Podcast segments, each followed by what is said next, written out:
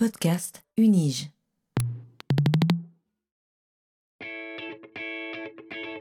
Learning from Data, le podcast sur la science des données à l'Université de Genève. These devices and machines and everything we're building these days, whether it's phones or computers or cars or refrigerators, are throwing off data. What exactly is big data? Not all revolutions are political. But this explosion of data is also raising fundamental questions.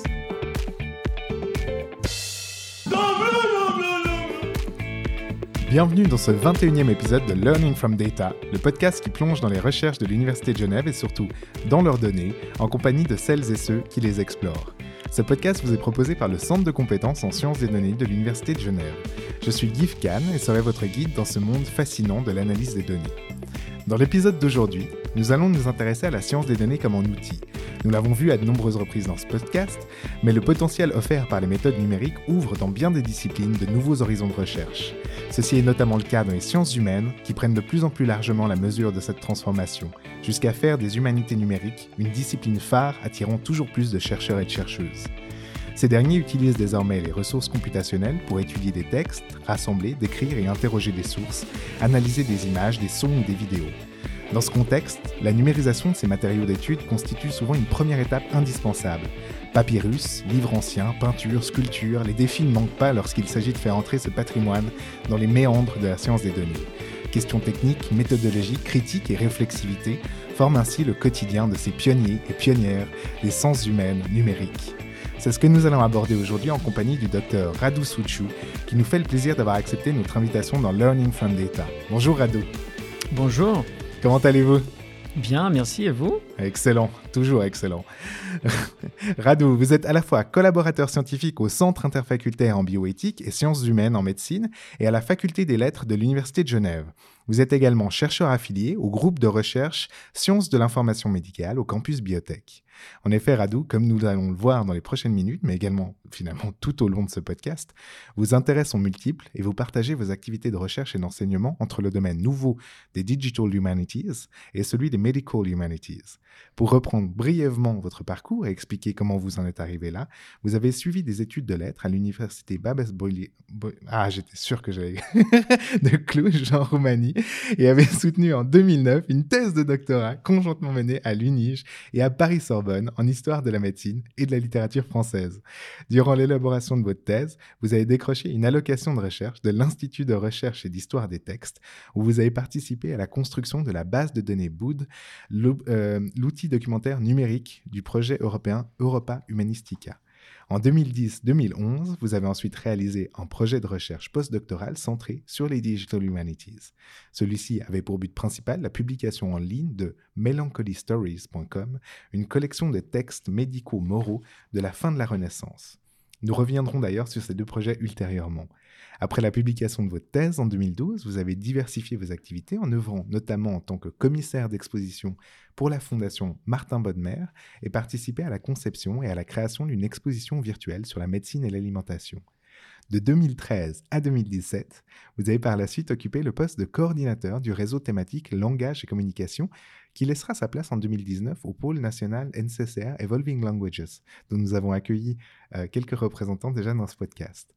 Et de 2014 à 2021, vous avez été également co-directeur avec les professeurs Jérôme David et Michel Jeanneret de la conception et de la gestion du projet de numérisation et de recherche de Bodmer Lab, A Digital World Literature. C'est bien cela, Radou C'est bien cela, Give. Merci pour cette introduction. Radou, en préambule à notre conversation d'aujourd'hui, qui portera principalement sur vos travaux, j'aimerais mentionner qu'en préparant cette émission, j'ai été particulièrement intéressé par ce qui pourrait apparaître comme un détail dans votre parcours, mais qui revêt un intérêt particulier aujourd'hui dans le contexte qui est le nôtre, et vous comprendrez tout de suite pourquoi je dis cela. J'ai cru comprendre que vous étiez également créateur de contenu de podcast, et surtout que vous le faisiez dans le cadre de vos enseignements, en invitant vos étudiantes et étudiants à réaliser un rendu audio de leurs recherches. J'aimerais beaucoup que vous nous disiez un peu plus sur ce projet, sur la démarche qui vous a mené à le réaliser, et surtout sur le retour des étudiantes et étudiants sur ce nouveau mode de rendu scientifique qui doit quelque peu les faire sortir de leur routine académique. Oui, merci Guy beaucoup pour cette opportunité de, présenter euh, mes recherches et mes enseignements euh, dans le cadre de ce, podcast. je reviens à ta présentation de, de mon parcours, que, pour laquelle je te remercie, euh, juste quelques instants, euh, puisque je t'ai euh, entendu, je t'ai senti incertain sur la, Tellement juste, sur l'université. Sur la, voilà, sur la prononciation de mon, de mon université d'origine. Alors, c'est, c'est, c'est normal, hein, c'était, c'était normal de, de de ne pas y arriver parce que c'est euh, un nom qui est fait euh, de deux noms, euh, Babesh Bolyai. Donc c'est une université au milieu de la Transylvanie et qui doit son nom à deux savants, l'un roumain et l'autre hongrois. Donc deux noms tout à fait étranger. Et ça ne m'étonne pas que, tu aies buté sur ce, sur ce nom. Mais euh, tu vois, je viens déjà euh, à la base euh, d'une université qui a déjà dans le nom le, le principe de l'interdisciplinarité, même une interdisciplinarité, on pourrait dire, historique puisque le nom même de mon université d'origine vient de la, de la mise ensemble de deux, de deux savants Excellent. Euh, l'un euh, dans le domaine de, euh, des sciences de la vie, et puis l'autre, c'était Babesh Boyai. Boyai, c'était un, un, mathématicien. Merci beaucoup, parce que pourtant, je m'étais entraîné. Hein. Mais comme quoi, tu vois. Une, une, autre remarque sur ma biographie, c'est euh, que vous avez entendu euh, Give euh, me vous voyez. ce n'est que dans le cadre de ce podcast que nous allons nous vous voyez. Nous sommes, nous sommes sur le tutoiement, mais j'apprécie que ici, comme sur France Culture, le vouvoiement est de rigueur. Donc, je vais essayer de vous vous voyez aujourd'hui, Give. et c'est vrai qu'on est sorti un peu du cadre jusque-là, mais on va y, on va y retourner.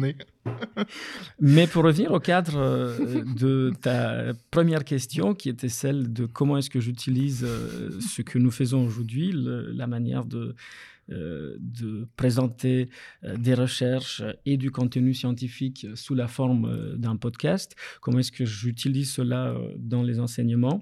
Alors oui, bien volontiers, je peux dire quelques mots. C'est un projet que j'ai euh, euh, que j'ai expérimenté depuis euh, maintenant deux ans avec mon collègue en faculté de médecine, Philippe Rider. Mhm. nous donnons un cours sur l'histoire des épidémies euh, en, gros depuis euh, la peste d'Athènes jusqu'à Alain Berset, euh, depuis, depuis, depuis l'Antiquité à aujourd'hui. En fait, c'est un cours qui est destiné aux étudiants en médecine et qui leur permet de, de, faire un voyage dans, dans l'histoire des épidémies, de depuis, depuis l'Antiquité jusqu'à jusqu'à la pandémie de coronavirus. Et euh, en fait, on demande aux, étudiants des travaux, euh, des travaux écrits, ou on avait l'habitude de demander aux étudiants des travaux écrits, et on s'est rendu compte qu'en fait, euh, lorsqu'ils écrivent ces travaux, qui sont par ailleurs des travaux tout à fait qui, qui, respectent certaines normes bibliographiques et de recherche parce qu'ils mhm. ils, doivent produire des textes euh, selon, euh, selon des critères universitaires. Mais on s'est rendu compte euh, avec Philippe qu'ils ils écrivent, comme souvent les étudiants ont tendance à écrire, pour, pour la personne qui les lit, pour le lecteur implicite mm-hmm. donc de, de ce genre de travail qui est souvent, hélas, l'enseignant qui est euh, et, rien de plus. Donc, mhm. euh, pour les motiver à faire des textes euh, qu'ils ont davantage envie d'écrire, on leur a proposé de faire des textes qui pourraient se lire devant un micro, donc mhm. des, qui pourraient avoir ce caractère performatif de leur, de leur, de leur travail. Et donc, on s'est rendu compte que ça marche très très bien, euh, aussi parce que ça les force, en quelque sorte, à, à sortir de la tyrannie du PowerPoint. donc, préparer de très brèves présentations de 10 à 15 minutes, c'est ce qu'on Mhm. leur demande de faire. Euh, ciblées de telle manière pour qu'elles puissent être écoutées ensuite en classe par les autres camarades et peut-être un jour, alors c'est pas encore le cas, Mhm. euh, mais nous avons l'intention de les rendre publics euh, à la, euh, euh, en tout cas les meilleurs, à les rendre publics Mhm. à, à- à l'intention de tout. de toute la faculté ou peut-être même de la communauté universitaire à, à Genève, euh, le fait de les motiver à faire ce genre de, de, de, de travail, euh, ça leur donne envie euh, de produire en fait euh, des,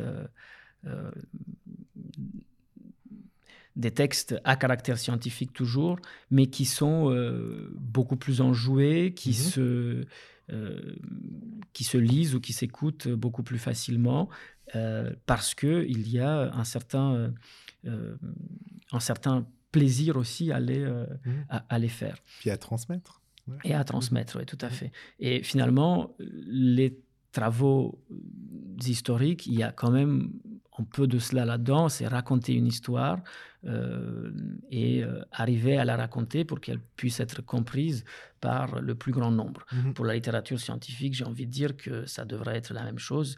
C'est parfois le cas, mais pas toujours. Donc, avec euh, ce projet, ce, ce projet d'enseignement, c'est ce qu'on essaye, c'est de, de de leur donner envie davantage d'écrire des textes euh, parfaitement lisibles. Et jusqu'ici, Mhm. ça a très bien marché et ça, leur, ça les a forcés aussi à faire euh, euh, des, euh, des développements originaux. Donc, ils choisissent, ils ont la liberté de choisir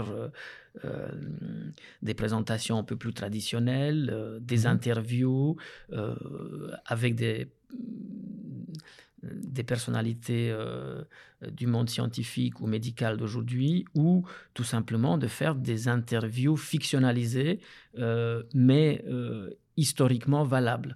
C'est-à-dire qu'ils utilisent des corpus de, de recherche qu'on leur, qu'on leur présélectionne, en Mhm. fait. Par exemple, les journaux du, du début du XXe siècle, comment est-ce qu'on parlait de la grippe espagnole dans la presse suisse ils sélectionnent du matériel et puis ensuite, euh, ils ont la liberté, à partir de ce matériel euh, euh, trouvé dans les archives, ils ont la liberté de le fictionnaliser, de le présenter d'une manière originale. Et ça a bien marché. Ah, trop bien. Ah, super. Ok, bah, j'espère que ça va servir aussi euh, de, d'exemple pour euh, poursuivre et diffuser cette pratique partout dans toute notre université. En tout cas, moi, j'aurais adoré en tant qu'étudiant qu'on m'amène sur ce terrain-là pour des rendus. Donc, je vous remercie pour votre réponse, Radou. Je suis convaincu que cet échange avec vous aujourd'hui, au-delà de ces déjà très intéressantes questions d'innovation pédagogique, euh, va nous permettre, et je parle pour nos auditrices auditeurs, mais également pour moi, de mieux comprendre les implications et l'utilisation des sciences numériques au service des humanités et de l'exploration de nouveaux champs de recherche. Donc, belle ambition intellectuelle que nous nourrissons là et qui, je dois dire, comme d'habitude, me réjouit au plus haut point. Donc, autant commencer tout de suite. Et je vous propose donc, chères auditrices et auditeurs, de plonger en votre compagnie, Radu Suchu, au cœur de vos recherches.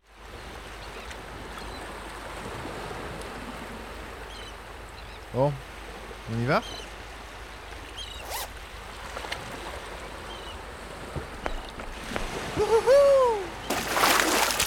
Comme vous le savez peut-être, Radou, pour amorcer cette première partie du podcast qui va nous amener à découvrir votre recherche, j'invite généralement mes invités à nous présenter leur parcours scientifique en partant de ces prémices.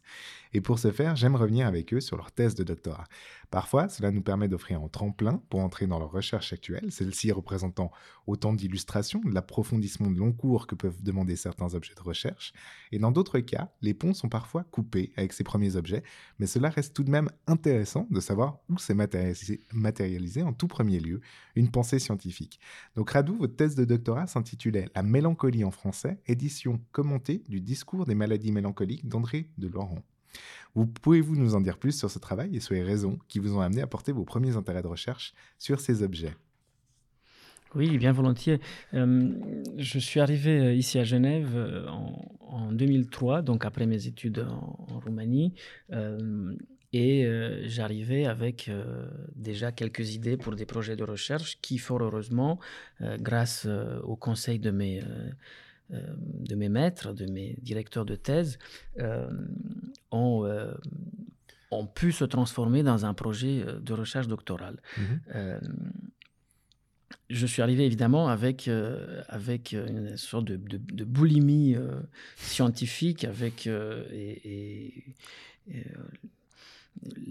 l'espoir de pouvoir tout faire tout rapidement pour, mhm. pour ma thèse. Et je dis fort heureusement, grâce à des, à des bons conseils, j'ai été aiguillé vers un sujet un sujet qui faisait sens et qui euh, est devenu ensuite euh, donc euh, cette thèse de doctorat que vous venez de citer. Mhm. c'était c'était un parcours un, parcours tout à fait conforme à, à mon âme ou si vous voulez à, à mes, à mes envies de, de, de travail en lien avec, euh, avec un sentiment qui m'avait toujours, euh, qui, que, que, que, je trouvais euh, digne d'être exploré, donc ce sentiment de la, de la mélancolie. Mmh j'avais, j'avais travaillé autrefois sur la notion de la condition humaine dans la littérature française du XVIIe siècle. Mmh et comme vous, vous savez peut-être, au XVIIe siècle, nous sommes encore dans une, euh, dans une époque euh, euh, très lointaine de la nôtre, surtout dans ce qui concerne les approches scientifiques de l'époque. Nous sommes dans ce que on appelle aujourd'hui l'ancienne médecine. Mmh. c'est la médecine d'ancien régime. pourquoi je parle déjà de médecine? C'est parce que j'ai commencé une thèse en histoire de la littérature. Euh, je suis docteur S lettres, donc euh, de l'université de Genève, et euh, c'était une co-tutelle avec, avec Paris. Et je me suis vite aperçu qu'avec ce sujet, en fait, c'était un sujet, l'exploration de la mélancolie en tant que sentiment ou en tant que, que veine littéraire, euh, c'était beaucoup plus que ça, c'était surtout l'exploration d'une maladie, euh, d'une maladie très, euh, très dangereuse, mortelle même à cette époque, quand au XVIIe siècle, elle était encore traitée comme une, une, affection humorale.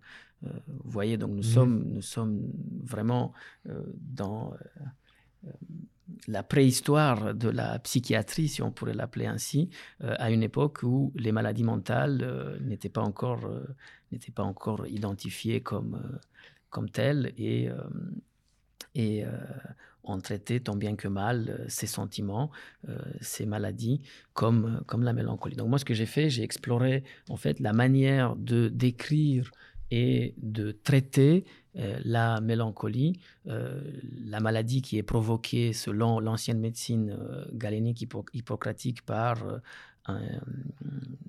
une surcharge d'humeur noire dans le, dans le, dans le corps. Mhm.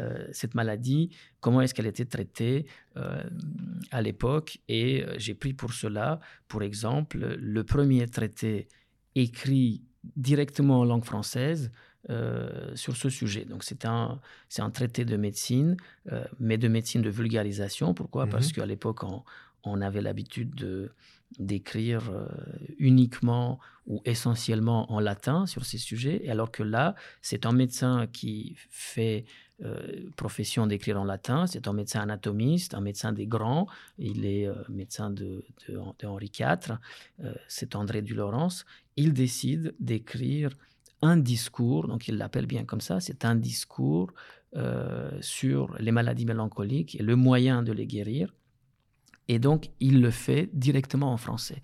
Donc, mhm. il ouvre en fait son lectorat, il ouvre le lectorat potentiel euh, de ces matières-là à, euh, un plus grand nombre, parce que mhm. tout le monde à l'époque n'est n'étaient pas euh, versés en latin, ne, ne, connaissaient pas forcément le latin, notamment un public euh, peut-être euh, fait de, gens éduqués mais qui n'avaient pas eu la possibilité d'apprendre le latin. Et donc, c'est un texte qu'on appelle de vulgarisation scientifique. C'est un texte finalement de divulgation d'un savoir autrefois limité à, à une seulement une partie de, mmh la, de la société éduquée. Et donc, euh, c'est intéressant de voir comment euh, ce sujet est mis à disposition finalement euh, et par quels moyens, c'est ce que j'ai regardé dans, cette, dans ce travail d'édition de ce texte, comment est-ce qu'il est mis à disposition finalement on pourrait dire pour le grand public. Hein. C'est un peu ce que nous faisons aujourd'hui dans, dans, dans, le podcast. Hein.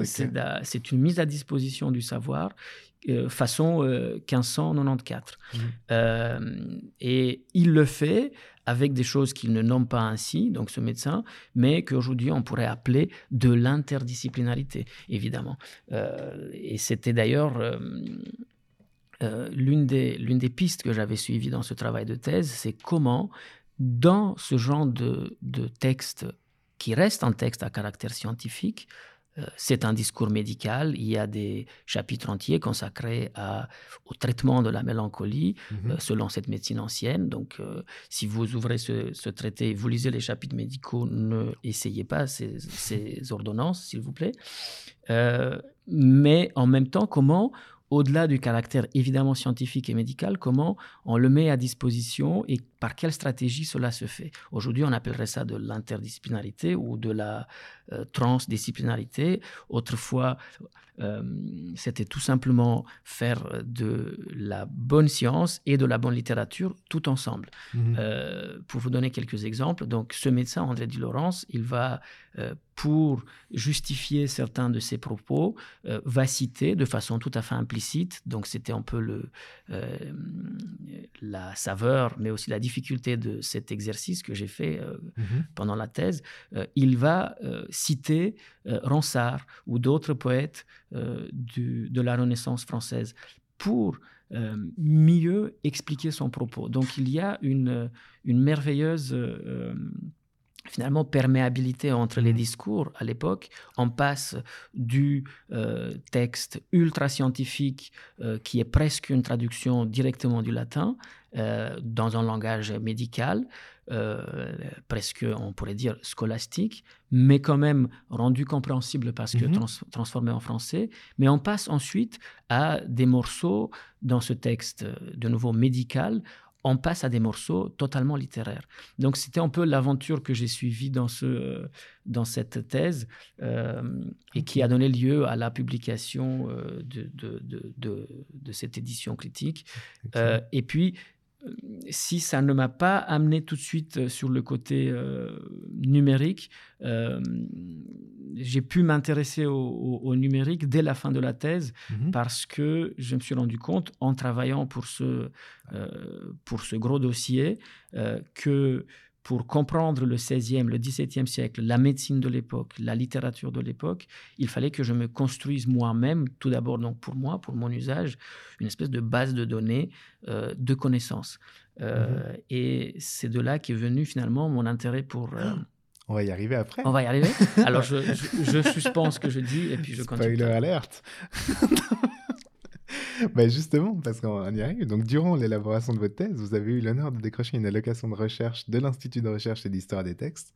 Et de 2004 à 2007, vous avez ainsi participé à la construction de la base de données euh, BUDE, l'outil documentaire numérique du projet européen Europa Humanistica que nous avons mentionné en introduction. J'aurais souhaité que vous nous en disiez un peu plus sur ce projet, ce que vous apprêtiez peut-être à faire, et sur la manière dont vous avez été intégré en tant que jeune chercheur à celui-ci. Euh, je suis particulièrement curieux de savoir si ce projet représentait en premier pied, justement, pour rebondir sur ce que vous disiez avant, mis à l'étrier des Digital Humanities, amorce de la suite de votre parcours, ou si un intérêt de plus longue date était déjà présent chez vous pour le numérique, qui n'attendait finalement qu'à s'exprimer. Ah, mais je vais vous raconter ma vie. Mais on est là pour ça. L'intérêt pour le numérique euh, remonte à très très loin. Euh, bien sûr, euh, j'ai donc anecdote. j'ai eu mon premier ordinateur tout de suite après la révolution en Roumanie, donc la, le, le, passage, on va dire, du communisme que j'ai pas connu à une autre chose que euh, que j'ai pas bien connu non plus, mmh. euh, ou que je n'ai jamais réussi à comprendre. Euh, et tout de suite après, mes parents avaient réussi à mettre l'argent de côté et faire des efforts financiers incroyables pour m'acheter un ordinateur. Hein.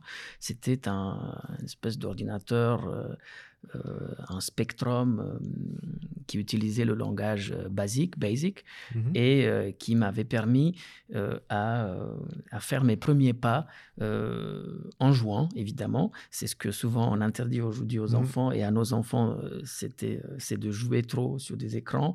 À l'époque, je n'attendais que ça, que de jouer sur, un, un, sur cet ordinateur pour lequel euh, il fallait attendre entre 10 et 20 minutes pour chaque jeu pour, pour charger, parce que figurez-vous que ça démarrait d'une cassette audio.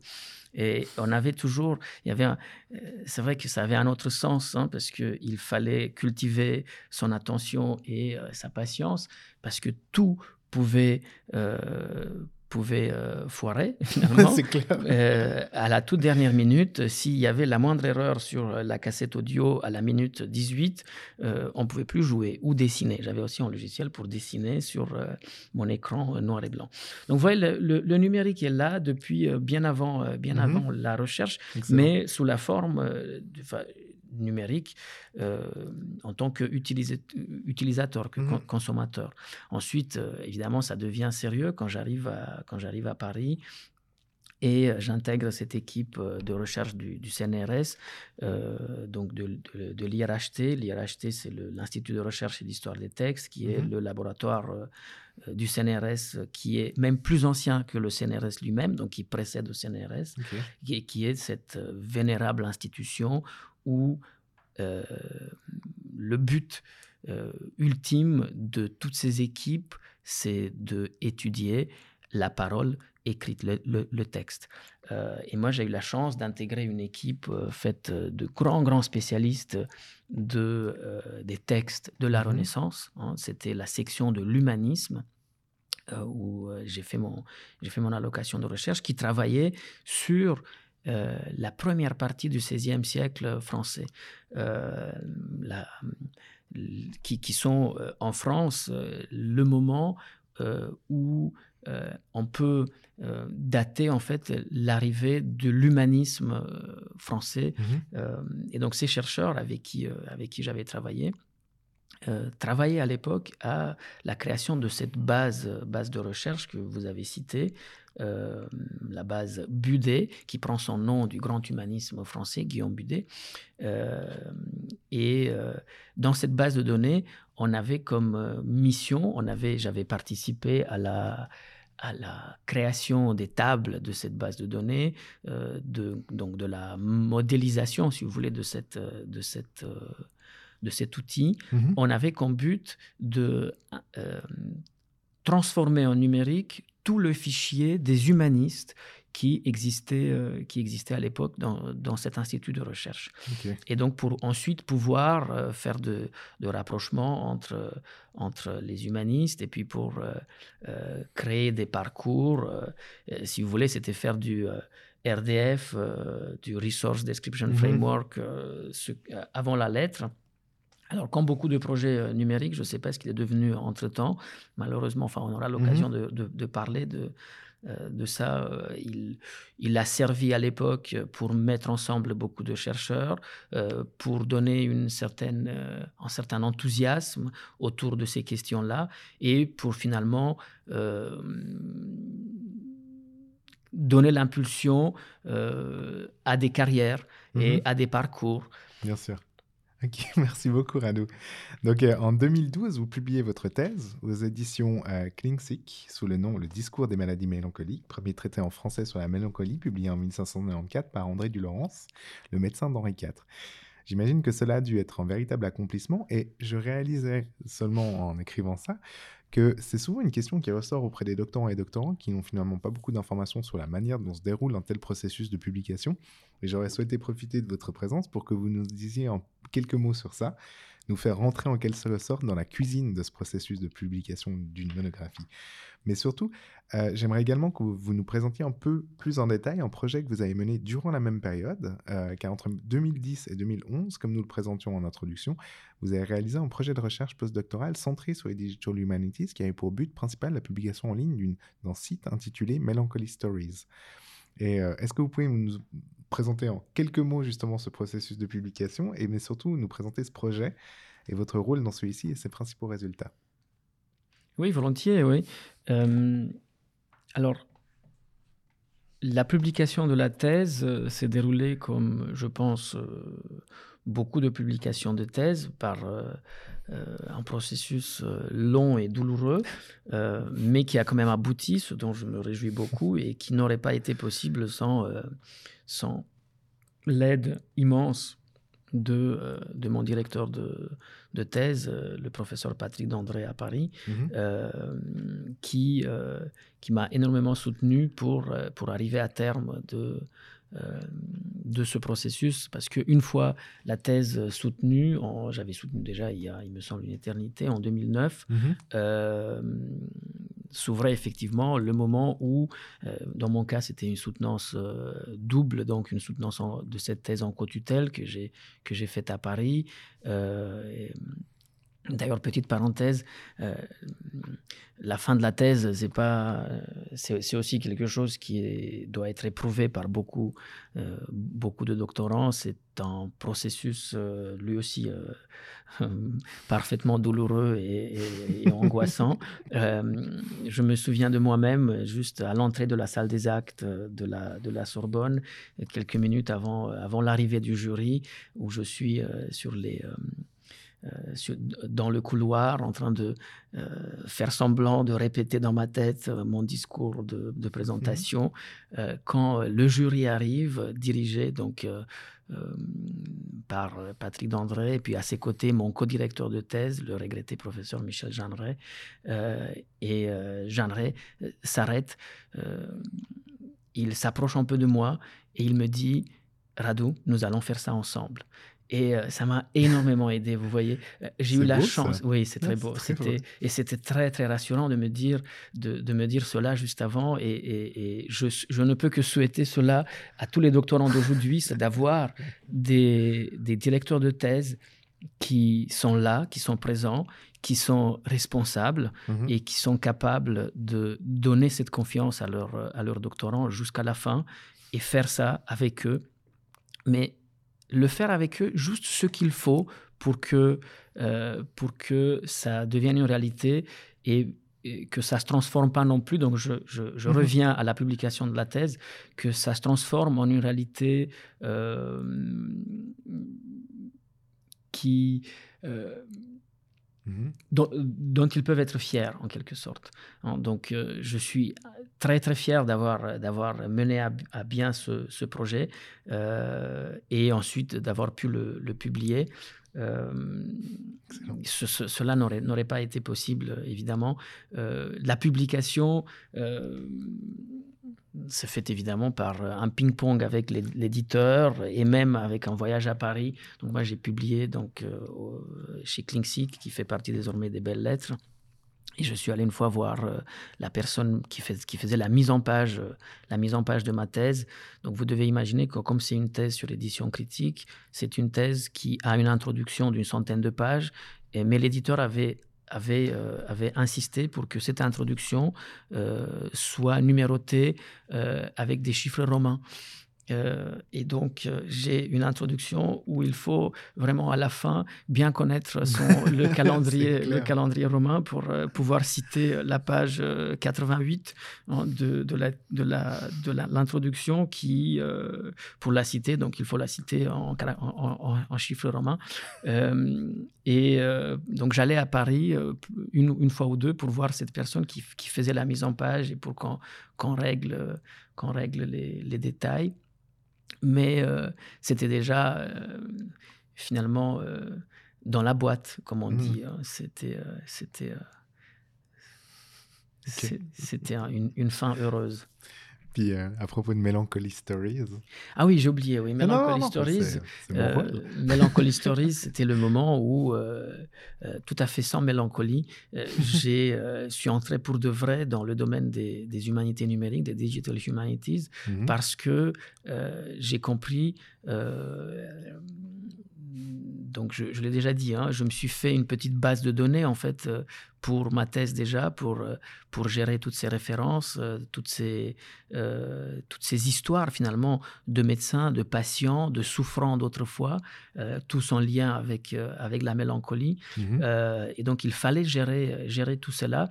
Et c'est comme ça que j'ai présenté un premier projet postdoc autour, de la, autour des, des Digital Humanities et euh, le résultat est euh, ce site sous forme de base de données, qui était un site, si je peux me permettre, sans fausse modestie, de dire que c'était un site pionnier pour l'époque, qui utilisait Omeka, donc en, CMS, en système de gestion de contenu en ligne, Mhm. qui utilisait donc Omeka pour présenter du contenu de recherche d'une façon un peu plus de nouveau euh, accessible hein, ou disponible pour le, pour le grand public.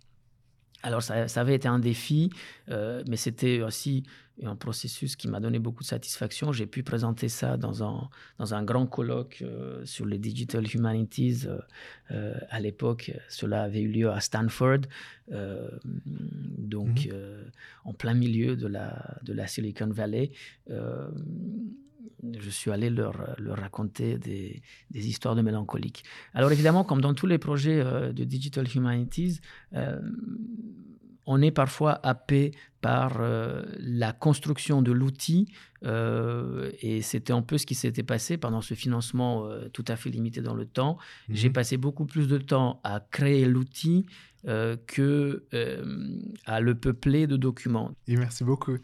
Euh, et comme nous le mentionnions euh, également en introduction, Radou, en 2013, avec les professeurs Michel Jeanneret et Frédéric Caplon, vous avez été commissaire de l'exposition Le lecteur à l'œuvre, dont vous m'avez apporté le livre, merci beaucoup, au musée de la Fondation Martin Bodmer à Colonie. Et cette exposition a d'ailleurs donné lieu justement à la publication de ce très bel ouvrage collectif en 2013.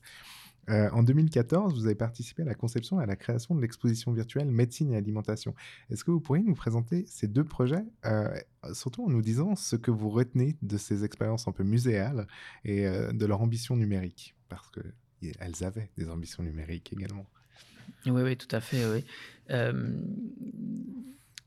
Alors, le lecteur à l'œuvre, c'était une expo que j'ai eu la chance de faire donc avec mon ancien directeur, co-directeur de thèse, Michel Jeanneret, et, et, de réfléchir euh, avec lui.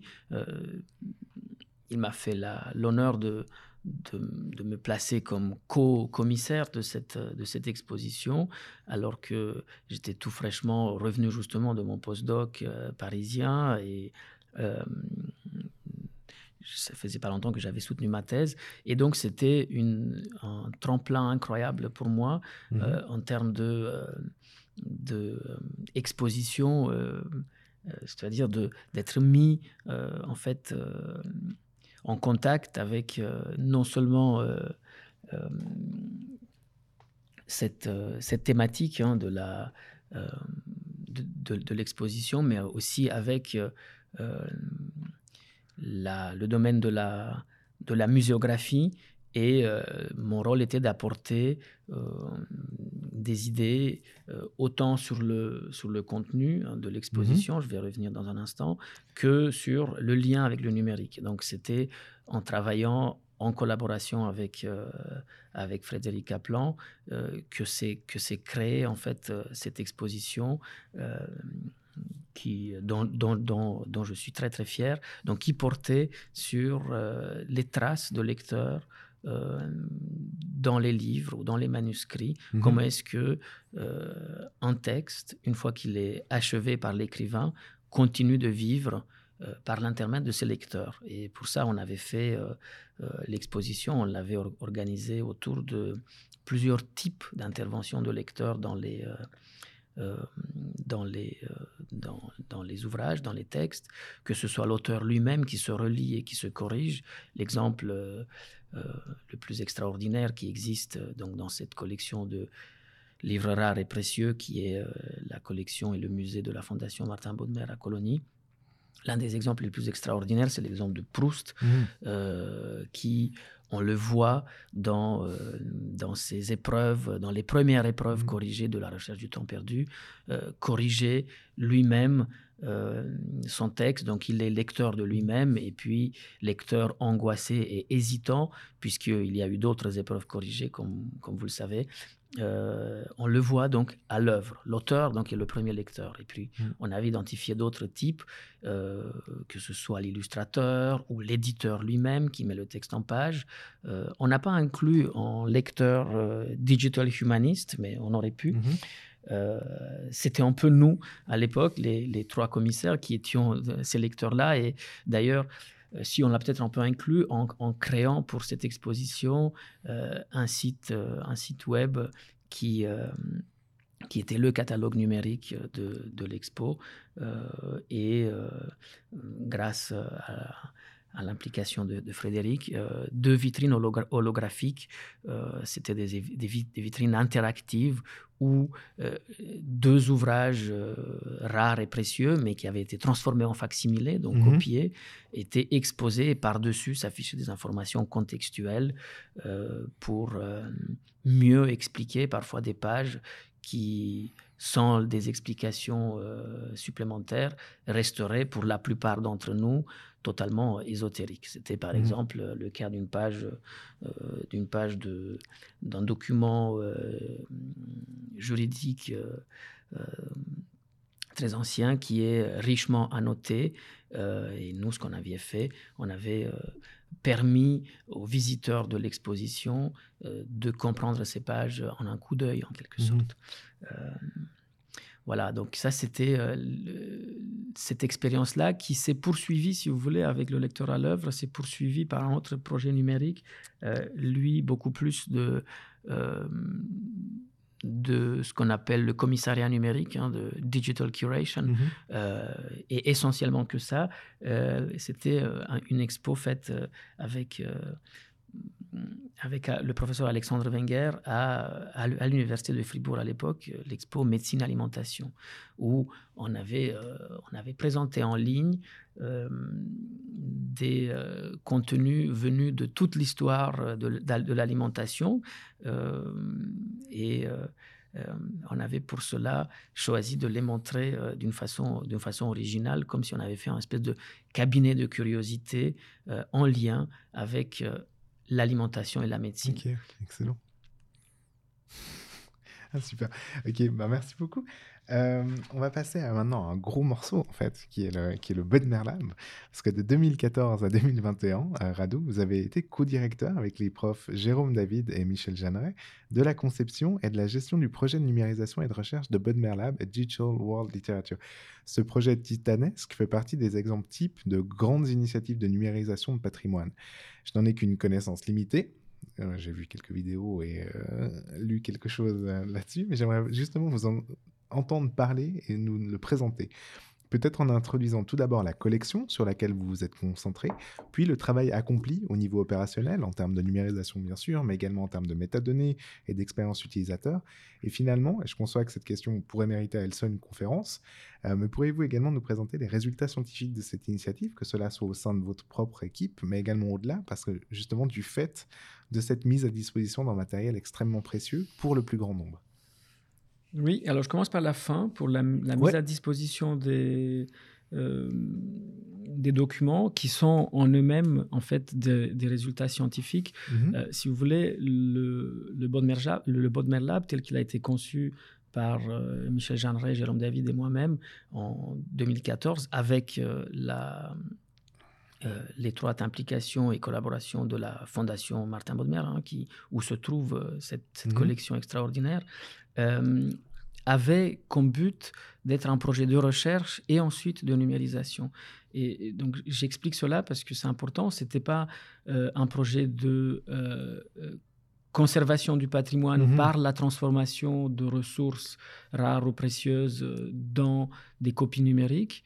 Euh, c'était pas un projet de mise à disposition de documents rares et précieux uniquement, mais c'était un projet de recherche où la motivation première pour, euh, pour numériser venait de euh, l'identification d'objectifs de recherche clairs Mhm. pour euh, certains documents. Excellent. Donc ce qu'on a fait, c'est que nous avions, pour certains nous-mêmes ou pour d'autres, euh, sollicité d'autres chercheurs ou chercheuses qui avaient des intérêts hum, par rapport à tel ou tel document ou sous-ensemble de Mhm. documents de la collection Martin Baudemer. Et donc, ce sont ces sous-ensembles-là que nous avions numérisés par la suite pour euh, rendre possible en fait ces travaux de recherche et donc Mhm. qui ont donné euh, des résultats euh, scientifiques euh, par, la, par la suite. Euh, donc l'objectif était euh, tout d'abord de réfléchir à, à, à ce que euh, des sous-projets de recherche, c'est ce que nous avions appelé des constellations, Mhm. Pouvaient, euh, pouvaient avoir comme, euh, comme portée, comme importance, euh, et que ensuite ces constellations-là donnaient lieu à un plan de numérisation. Et c'est ce qui s'est passé pour plusieurs sous-ensembles de la collection Martin Baudemer que nous, nous avions numérisé in extenso Mhm. euh, et qui euh, ensuite sont disponibles sur le, sur le site euh, du, du Bodmer Lab, sur la plateforme, donc bodmerlab.nige.ch. Je fais un peu Mhm. la publicité Bien sûr, il faut. de ce projet dont je suis très fier, mais auquel je ne suis plus associé depuis, euh, depuis l'année dernière, qui, qui a, a, a donné lieu en, il y a quelques années à la, à la publication de beaucoup, beaucoup euh, de documents donc, euh, numériques, hein, qui, Mhm. sont, qui sont les avatars numériques de ces, euh, de ces pièces absolument incroyables qui se trouvent soit dans le musée de la Fondation Martin Baudemer, soit dans les coffres de, de celle-ci. Euh, et euh, qui a donné aussi lieu donc à euh, du contenu scientifique, si vous voulez, euh, décliné par sous la- forme de métadonnées. Donc on a nous et beaucoup de chercheurs qui étaient associés à ce projet ont décrit les documents Mhm. qui ont été numérisés, ils les ont contextualisés, ils les ont, ils ont produit donc ces données sur les données, ces métadonnées, et euh, on- ça a donné lieu aussi à, à des euh, à, à des euh, à d'autres contenus euh, également euh, également scientifiques, la publication d'articles ou de, de livres. Mhm. je signale notamment les les livres de, de mon collègue et ami Jérôme David qui a qui a sorti un livre sur la la collection même et la, la mission en fait du collectionneur Martin Baudemer, Mhm. ainsi qu'une anthologie de textes, et cela n'aurait pas été possible sans, euh, sans, euh, sans ce projet. Euh, je- euh, une autre chose quand même qui est sur un terrain, Mhm. c'est comme sur un terrain à géométrie variable, hein, sur, c'est que le projet de recherche, euh, un projet de recherche euh, comme le Bodmer Lab, un projet d'humanité numérique comme celui-là, euh, donne lieu à euh, des usages auxquels on ne s'attend pas Mhm. euh, scientifiques ou pas, donc des reprises, des détournements.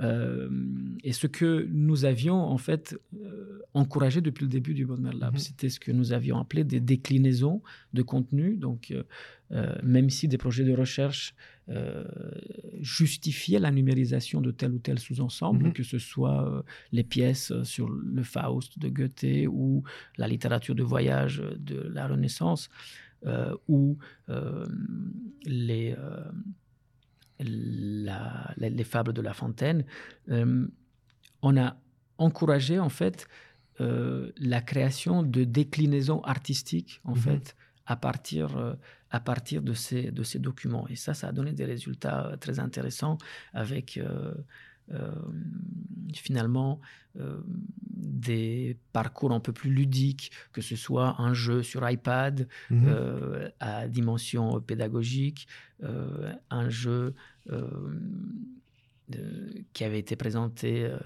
lors d'un salon du livre euh, ici à Genève, ou euh, carrément un artiste euh, euh, créateur de, de BD qui s'inspire de certaines de ces gravures pour produire, pour Mhm. produire une œuvre de fiction. Ou carrément euh, un, un- un- un autre artiste qui va reprendre des dessins anciens du XVIe siècle, euh, euh, des gravures anciennes donc qui sont en noir et blanc, euh, et qui, qui les a coloriées euh, pour qu'elles soient euh, euh, finalement, euh, pour, pour qu'elles gagnent en couleur, comme, comme aujourd'hui on colorie parfois des films en noir et blanc. Donc vous voyez, c'est des, des usages euh, nouveaux qui, ont, qui sont rendus possibles en fait par la, par la, euh, la mise à disposition de ces, de ces contenus. C'est quelque chose que vous aviez justement encouragé aussi dans le cadre de Hackathon. Enfin, c'est-à-dire, euh, par Mhm. exemple, je voyais en 2017, vous avez organisé dans le cadre de Hackathon Open Geneva Libraries un atelier qui invitait tout en chacun à saisir de ce matériel. Et c'était euh, lié directement à ce- cet événement-là, ce Mhm. que vous décriviez, ou il y avait d'autres choses qui étaient même sorties de ce hackathon en particulier euh, qui pouvaient être intéressantes aussi à mentionner? C'est- C'était lié à cela et ça, puis c'était lié à, à- à, euh, finalement quelque chose qui m'intéresse depuis, depuis longtemps, qui est donc cette notion de, de commissariat numérique, hein, de Mhm. digital curation, et le fait que on, on crée souvent en ligne euh, des espèces de cabinets de curiosité et Mhm.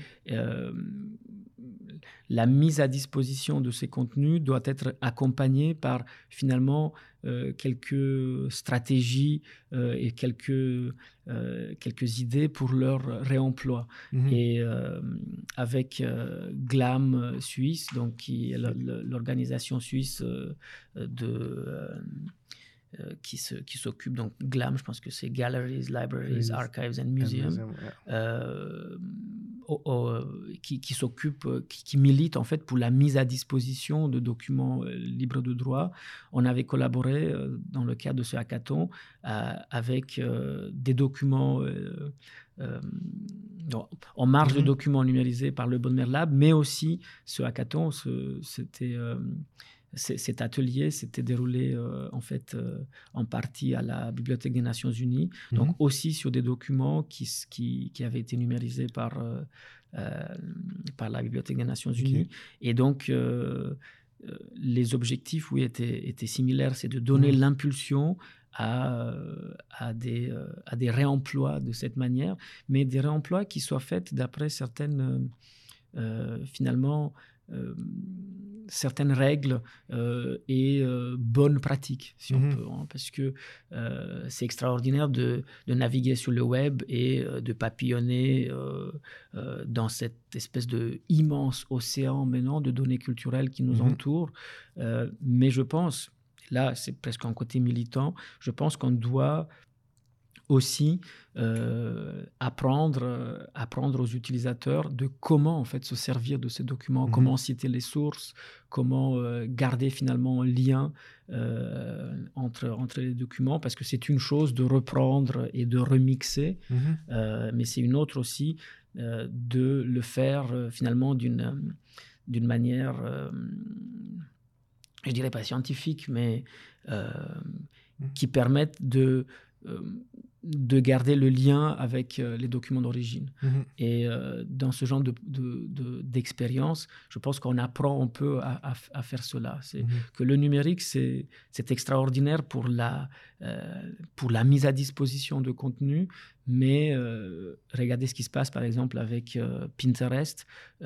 C'est aussi une, une incroyable manière pour, pour faire mourir des images et des, Mhm. des, euh, des ensembles immenses de données parce que euh, qui se re- qu- lorsque les images se retrouvent comme ça, euh, sans contexte, euh, sans source, elles sont un peu, un, peu coupées finalement de leur, de leur origine.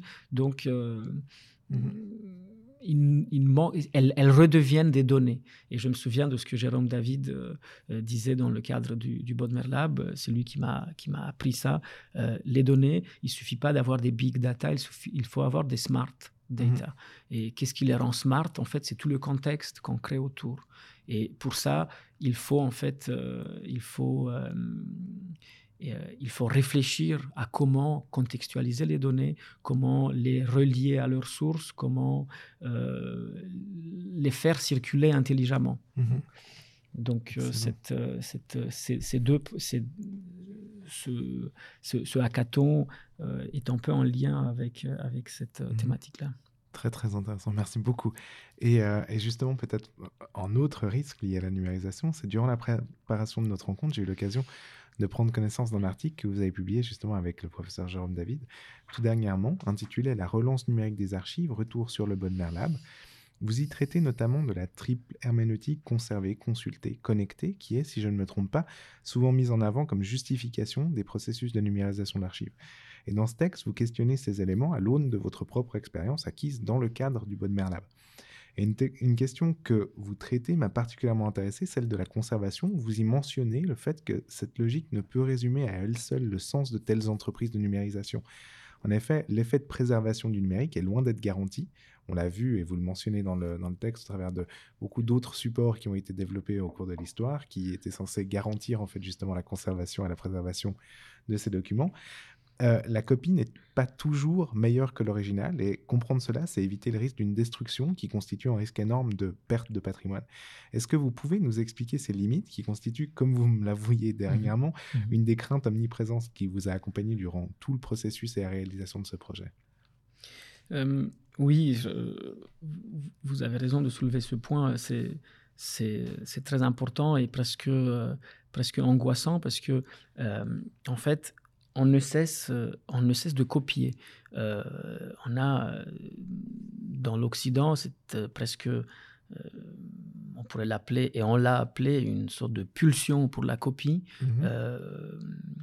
Euh, que ce soit depuis le- la copie des manuscrits médiévaux jusque, jusque à notre obsession pour euh, faire des backups euh, de Mm. notre travail de thèse.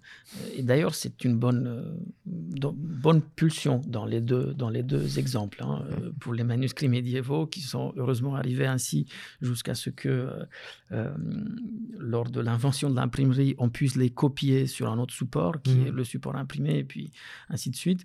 Et puis aussi pour le- les copies de backup de nos thèses, avant que ça que ça qu'on perde euh, qu'on perde la, la clé USB euh, juste avant la soutenance. Euh, j'ai trouvé d'ailleurs une fois dans la rue une clé USB avec euh, le dossier de doctorat euh, Mm. dans- que, que j'ai essayé ensuite de trouver pour, pour, la, pour, la, pour, pour rendre à, à cette pauvre personne que j'espère avait une autre, avait un double. J'ai donc j'ai j'ai éprouvé en fait cette angoisse lors de la lors de mes travaux sur le numérique sur euh, finalement on est en train de créer du contenu euh, en copiant du contenu déjà existant euh, et euh, le risque c'est de se de, de tomber dans le piège de euh, la supériorité d'un support par rapport à un autre. Euh, et ce piège existe, hein, il a été. euh, et, euh, il y, a, il y a des gens qui sont tombés dans ce piège, notamment euh, euh, la création euh, d'archives numériques qui ont donné lieu à la suppression des archives papier dans des grandes bibliothèques américaines Mhm. il me semble, où on avait jeté les originaux faute de place. Et euh, on s'est rendu compte par la suite qu'en fait, euh, les copies numériques ou les microfiches ou les microfilms euh, euh, étaient imparfaites Mhm. euh, parce que tout simplement on a oublié euh, telle ou telle page, on a passé par-dessus, enfin, c'est des erreurs normales. Et euh, on ne pouvait plus faire marche arrière puisqu'on avait euh, jeté, euh, jeté les originaux. Et, et donc, ce qu'il nous faut en fait, c'est de réfléchir à des usages plutôt intelligents en fait de ces copies-là. Quand on fait une copie, on se dit on l'a fait pour euh, à, à des fins de conservation. Je pense que c'est une c'est une c'est un leurre, Mhm. c'est une erreur. Par contre, quand on l'a fait pour la mettre à disposition euh, euh, en vue d'un usage scientifique ou d'une déclinaison, comme je disais tout à l'heure, Mhm. euh, donc de nouveaux usages scientifiques ou ludiques ou des, des, tournements de toutes sortes. Je pense que ça, c'est un bon usage. Mais si, si on le fait pour couper l'accès des chercheurs aux originaux, par exemple, c'est mhm. le cas déjà pour beaucoup d'ouvrages numériques pour lesquels on a toutes les difficultés du monde ensuite d'avoir accès à l'original. Même, même, si je suis bien d'accord que euh, pour certaines, euh, certains usages, il n'est peut-être pas nécessaire de voir l'original, mais quand même, euh, ou alors si on le fait pour, pour complètement, enfin, si on le fait par cette, par cette utopie du numérique qui serait supérieure à tous les mmh autres supports, là, là, on entre dans un, dans un problème finalement lié à utopie ou à notre, à, notre idée que ce que nous faisons aujourd'hui est supérieur à ce qui, ce qui se faisait autrefois, ce qui est, on ne peut plus faux. Euh, voilà, cette, cette modernité conquérante Merci beaucoup. Et, euh, d'octobre 2013 à décembre 2016, Radou, vous avez également été chargé à la faculté des lettres de l'Université de Genève du développement d'activités de recherche, d'enseignement et de communication en lien avec les Digital Humanities. Et dans le cadre de ce mandat, vous avez notamment organisé plusieurs cycles de conférences et ateliers interdisciplinaires et lancé en collaboration avec la faculté des sciences le premier cours UNIGE d'introduction aux méthodes de recherche en Digital Humanities. J'aimerais avoir votre impression sur la réaction des étudiants en lettres sur l'entrée de la discipline dans cette ère numérique. Est-ce que vous avez vu une transformation de leur intérêt pour ces approches au cours de ces dernières années et comment celle-ci se manifeste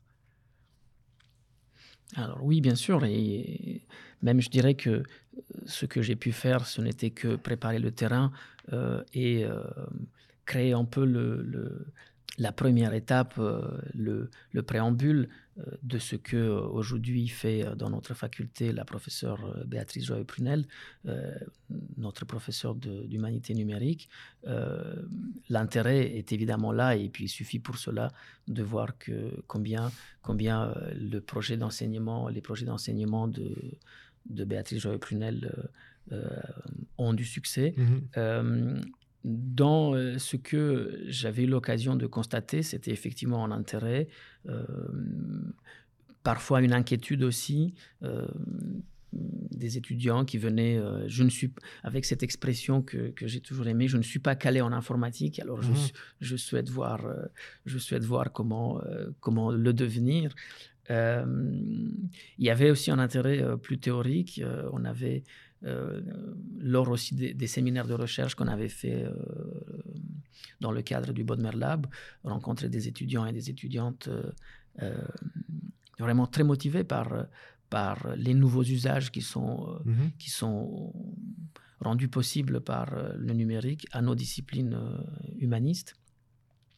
Donc c'était une expérience positive et il faut dire dont, dont, dont, je suis très, très fier ce n'est pas euh, en même temps euh, quelque chose qui, euh, qui est étranger à l'Université de Genève, à la faculté des lettres, parce que, comme j'ai pu l'apprendre en travaillant aussi pour le projet Langage et Communication dans le passé, et avec des collègues de la du département de linguistique, nous avons une longue tradition ici d'informatique mmh. appliquée aux sciences humaines donc euh, euh, des étudiants et des étudiantes qui s'intéressent à ce sujet depuis, euh, mhm. depuis bien longtemps. Je pense que notre faculté est pionnière pour, pour, cette, pour ces usages-là. Mhm. Qu'il y a une, finalement une, une, une, grande tradition finalement mhm. d'usage de méthodes computationnelles par euh, par des littéraires. Hmm. Maintenant, euh, ce qu'il faut faire, et ce que j'ai la chance de pouvoir faire en ayant intégré l'équipe de, Béatrice Joyeux-Clunel, euh, c'est d'étendre ces usages computationnels au-delà des, des, études ou de la, des, des, travaux scientifiques en lien avec la linguistique, de les étendre beaucoup aux études en histoire de l'art, hmm aux études en, lettres, au sens, en, études littéraires ou en, histoire. Mhm. Euh, et pour cela, euh, euh, c'est ce qui est en train de se mettre en place et, je, me, réjouis. Moi-même, qui, même si je vous racontais que j'ai bien aimé utilisé des ordinateurs depuis, depuis très tôt. Je, n'ai pas un profil de, computationnel, donc j'apprends maintenant en suivant les cours de Béatrice et de ses, de ses postdocs. Euh, de Nicolas Carboni et de, de Simon Gabé, j'apprends euh, certains outils euh, mhm. qui, qui, sont dont enfin, l'utilité computationnelle est, incroyable pour les, pour les sciences humaines. les portes que ça ouvre sont, sont juste, sont juste c'est très, très enthousiasmant. C'est très enthousiasmant, c'est clair ce qui se passe en ce moment. Ok. Bah, Radou, je vous remercie sincèrement pour cette présentation de vos recherches. Elle jette un bel éclairage sur la transformation des sciences humaines et les défis que celle-ci occupent. J'espère, mais j'en suis quasiment convaincu que cette présentation aura été aussi intéressante pour nos auditrices et auditeurs qu'elle l'a été pour moi. Avant de poursuivre vers la seconde partie de ce podcast qui va nous amener vers le futur de votre recherche, je pense qu'une petite pause musicale s'impose. Cela va nous permettre de faire reposer nos neurones en vue de la dernière partie de l'émission. Radou, qu'est-ce que vous nous proposez d'écouter aujourd'hui? Alors, je vous propose un morceau. Euh, sans l'expliquer. Sans l'expliquer. Un morceau qui s'appelle Leave Me a Message. Euh, et que je vous laisse découvrir. Excellent. Donc parfait. Donc on se retrouve juste après Leave a Message euh, de Trek Thomas pour la suite de Learning from Data. À tout de suite.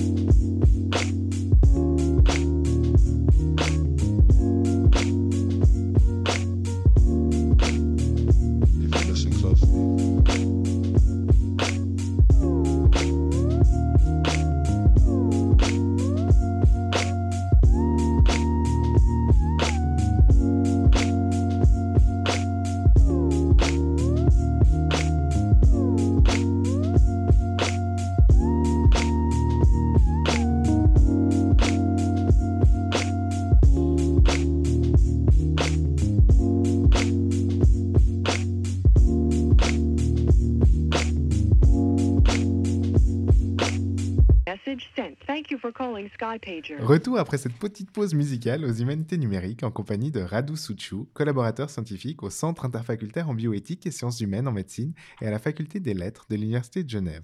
Mais avant de replonger la tête la première dans la science, Radu, nous ne savons toujours pas pourquoi vous nous avez proposé ce morceau. Est-ce que vous pourriez nous expliquer les raisons de ce choix? Ah, les raisons de ce choix sont, euh, sont complexes et je, euh, mais en même temps très simples. Je me réjouis parce que je suis aussi dans le doute. Il n'a pas voulu m'expliquer avant l'émission. Mais voilà, je voulais garder la surprise. Euh, les raisons, donc je dis, sont simples et compliquées et complexes, pas compliquées. tout simplement, je l'ai choisi parce que j'aime beaucoup ce morceau. Mhm. donc c'est un choix finalement esthétique, esthétique émotionnel. Mais deuxièmement, j'ai aussi choisi parce que euh, je vais essayer de faire un peu une explication du morceau euh, et euh, de, de, ma, motivation de vous le présenter. Alors, tout d'abord, c'est un morceau, donc vous avez entendu, de musique électronique qui est fait de la superposition de plusieurs autres morceaux. C'est comme un palimpseste euh, Mhm. numérique, si vous voulez. Et il me semblait qu'il est un peu à l'image de ce que nous faisons dans nos travaux interdisciplinaires ici à l'Université de recherche, euh, à, à l'Université de Genève, euh, dans le cadre de nos, de nos recherches et même de nos projets d'enseignement. C'est de superposer plusieurs discours, de les coller ensemble et de ensuite créer des histoires. Mhm. C'est ce que fait ce morceau, Leave Me a Message, qui a été composé et mixé par euh, euh, Track Thomas, que j'ai la chance en fait de connaître. C'est- Ok. Track Thomas, c'est euh, Thomas Gaufranodin, qui est doctorant ici à l'Université de Genève. Ah. Euh, doctorant de Béatrice dans- donc il fait partie de, de, de l'équipe en humanité numérique, mais qui est aussi un, un musicien, un, un digger, un, un mixeur. Euh, vous pouvez l'écouter sur euh, le site de Couleur 3 euh, en, en cherchant ces mix qui, ont, qui sont passés plusieurs fois à l'antenne. Euh, Qu'est-ce que c'est un digger? C'est quelqu'un qui va chercher de la musique là où on n'a plus l'habitude de la chercher, c'est-à-dire en dehors du numérique, en dehors de Spotify, Mhm. sur des vinyles, sur des bandes analogiques, sur des cassettes audio. Euh, donc, euh, c'est vraiment dans la matérialité de la musique telle que on avait euh, l'habitude autrefois de, l'expérimenter, et puis on a de moins en moins aujourd'hui la chance de le faire. Donc, Thomas, il est allé repêcher en fait quelques morceaux qu'il a remis ensemble et à qui il leur a donné sens. Donc, si vous voulez, il fait un peu du commissariat numérique, de la digital curation, si vous voulez. Euh, et c'est pour ça que je disais, il fait ce que nous aussi, souvent, en tant qu'historiens ou littéraires ou humanistes, euh, on essaye, on essaye de faire. hein. Mhm. Nous, nous, nous retrouvons des archives, euh, des morceaux euh, euh, qui nous intéressent, que nous essayons ensuite euh, de leur euh, euh, de les remettre en lumière Mhm. en les numérisant. Nous sommes quand même bien devant un morceau de musique euh, électronique Mhm. et euh, qui, que nous, finalement, nous leur conférons un, un nouvel aura Mhm. en leur redonnant vie. Franchement, c'était super. Moi, c'était une très très belle découverte, Rado. Donc, euh, franchement, maintenant, sans plus attendre, donc nous allons passer à la deuxième partie de notre émission, qui va nous amener à nous intéresser au futur, en tout cas à votre futur, et plus précisément celui de vos recherches, Rado.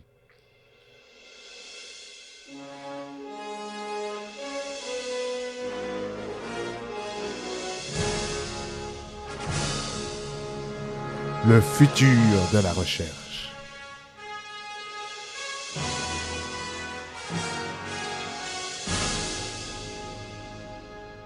On a eu l'occasion de voir que vos projets ne manquaient pas d'objets pour s'épanouir et j'imagine que vous devez avoir de nombreuses idées en tête pour la suite de vos recherches.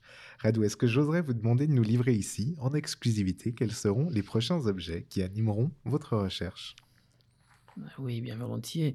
Euh, je travaille en ce moment à plusieurs, euh, à, plusieurs projets euh, en parallèle. Euh, L'un d'entre eux est, est un projet de cours et, dans- et- et de recherche en même temps. Donc, c'est un, Mhm. projet d'ense- un projet double hein, d'enseignement et de recherche qui, m'emmène dans le domaine de la euh, de l'histoire du corps. Euh, vous avez- vous l'avez Mhm. dit au début, je suis entre euh, deux domaines interdisciplinaires. hein, c'est l'interdisciplinarité aux puissances 2 ou 4. Je travaille à la fois sur des projets de sciences humaines en médecine, donc ce qu'on appelle en anglais des medical humanities, Mhm. et des projets de, de humanité numérique, hein, de digital humanities. Et euh, c'est donc à la frontière de ces, de ces et au moment, Mhm. à, à l'endroit où ces deux domaines se recoupent, euh, que je travaille donc pour ce projet de euh, d'histoire de euh, des perceptions du corps à travers la médecine depuis euh, à peu près la Renaissance jusqu'au transhumanisme. D'accord. Euh, si vous voulez, depuis euh, Paracels euh, jusqu'à euh, euh, jusqu'à Elon Musk. Euh, comment est-ce que euh, dans la médecine d'autrefois, mais aussi dans la médecine d'aujourd'hui, on perçoit le corps, que ce soit le corps malade ou le corps à réparer, mais Mhm. aussi le corps euh, euh, à augmenter. Euh, où est-ce qu'on trouve des traces de euh, finalement de corps augmentés euh, dans la médecine alchimique euh, de Mhm. la Renaissance, euh, cette médecine un peu folle qui essayait de créer euh, un homme de toutes pièces euh, et, et qui rejoint un peu euh, non pas une médecine, mais plutôt une philosophie aujourd'hui, qui est la philosophie du transhumanisme. Euh, je, je sursimplifie hein, l'une comme Mhm. l'autre, euh, et qui voit euh, bientôt euh, l'arrivée de la singularité, ce moment où euh, l'intelligence computationnelle va surpasser celle de l'intelligence euh, humaine et euh, nous serons tous happés par, par la matrice.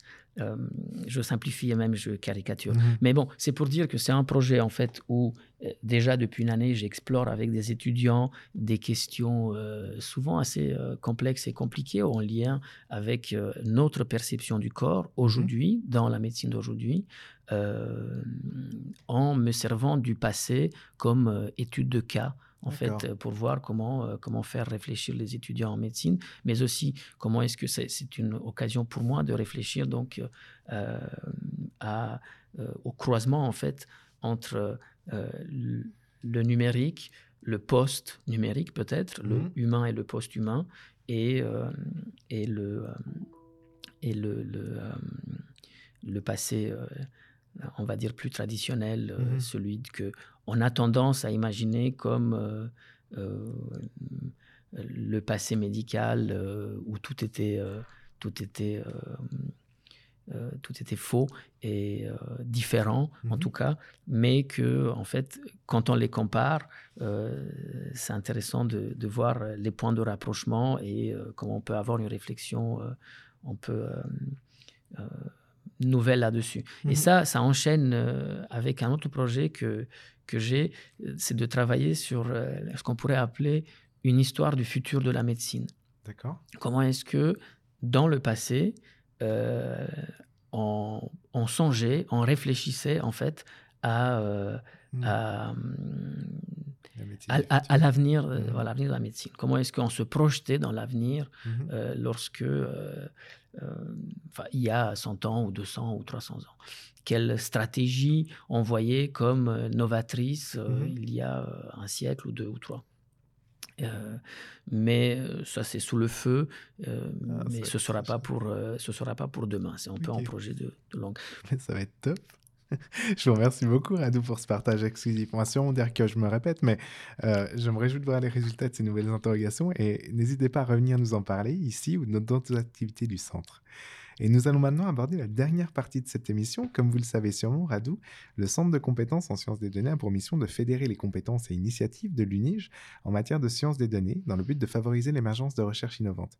Et c'est dans cette perspective que j'offre toujours la possibilité à mes invités, lorsqu'arrive la fin de ce podcast, de procéder à un appel à collaboration. C'est l'heure du point de. Donc Radou, comme nous avons pu le voir, vous êtes déjà engagé dans de nombreuses collaborations et avez plusieurs projets en cours qui doivent déjà vous prendre passablement de temps. Mais si d'aventure vous aviez envie de développer de nouvelles collaborations, ce moment est comme une bouteille à la mer. Est-ce que vous auriez un mot, un appel justement à collaboration à lancer comme ça sur les ondes? Je, je- je n'ai pas d'appel à collaboration à lancer. J'ai plutôt l'envie euh, de, Mhm. De faire en sorte que dans la faculté des lettres, euh, en plus dans notre aile Jura flambant neuve, Mhm. euh, des collaborations euh, autour de, des humanités numériques puissent, euh, puissent avoir lieu euh, euh, et qu'elles soient de plus en plus nourries. Euh, Mhm. C'est déjà le cas et puis j'espère que, que ça continuera. C'est un très beau souhait. Voilà. c'est un, très très beau souhait. Et ce sont des collaborations qui vont, se, qui vont naître dans ce cadre. Merci de tout cœur, Radu Suchu, d'avoir accepté de partager vos recherches avec nous aujourd'hui dans ce 21e épisode de Learning from Data. Comme d'habitude, je vous propose que nous nous consolions de l'atteinte de la fin de cet épisode en vous invitant toutes et tous à vous diriger vers la page web du docteur Radu Souchou sur le site de l'UNIGE. Vous y retrouverez les références des recherches dont nous avons parlé aujourd'hui et plus d'informations sur son parcours. Je parle sous son contrôle bien sûr, mais j'imagine qu'il me pardonnera de vous dire de ne pas hésiter à prendre contact avec lui si vous avez des questions ou si vous souhaitez développer de nouveaux projets en collaboration en envoyant un mail à l'adresse radu.souchou.unige.ch. Ce programme vous était proposé par le Centre de compétences en sciences des données de l'Université de Genève. Retrouvez toutes les informations y relatives sur notre page web datascience.unige.ch et là aussi, bien sûr, n'hésitez pas à prendre contact avec nous à l'adresse ccsd.unige.ch pour faire part de vos questions, commentaires, critiques. J'en profite également pour vous inviter à vous inscrire à la liste de diffusion du CCSD vers laquelle vous trouverez un lien sur la page d'accueil de notre site. Si vous avez aimé ce, ce podcast, nous organisons une multitude d'autres activités auxquelles vous êtes bien entendu toutes et tous plus que bienvenus.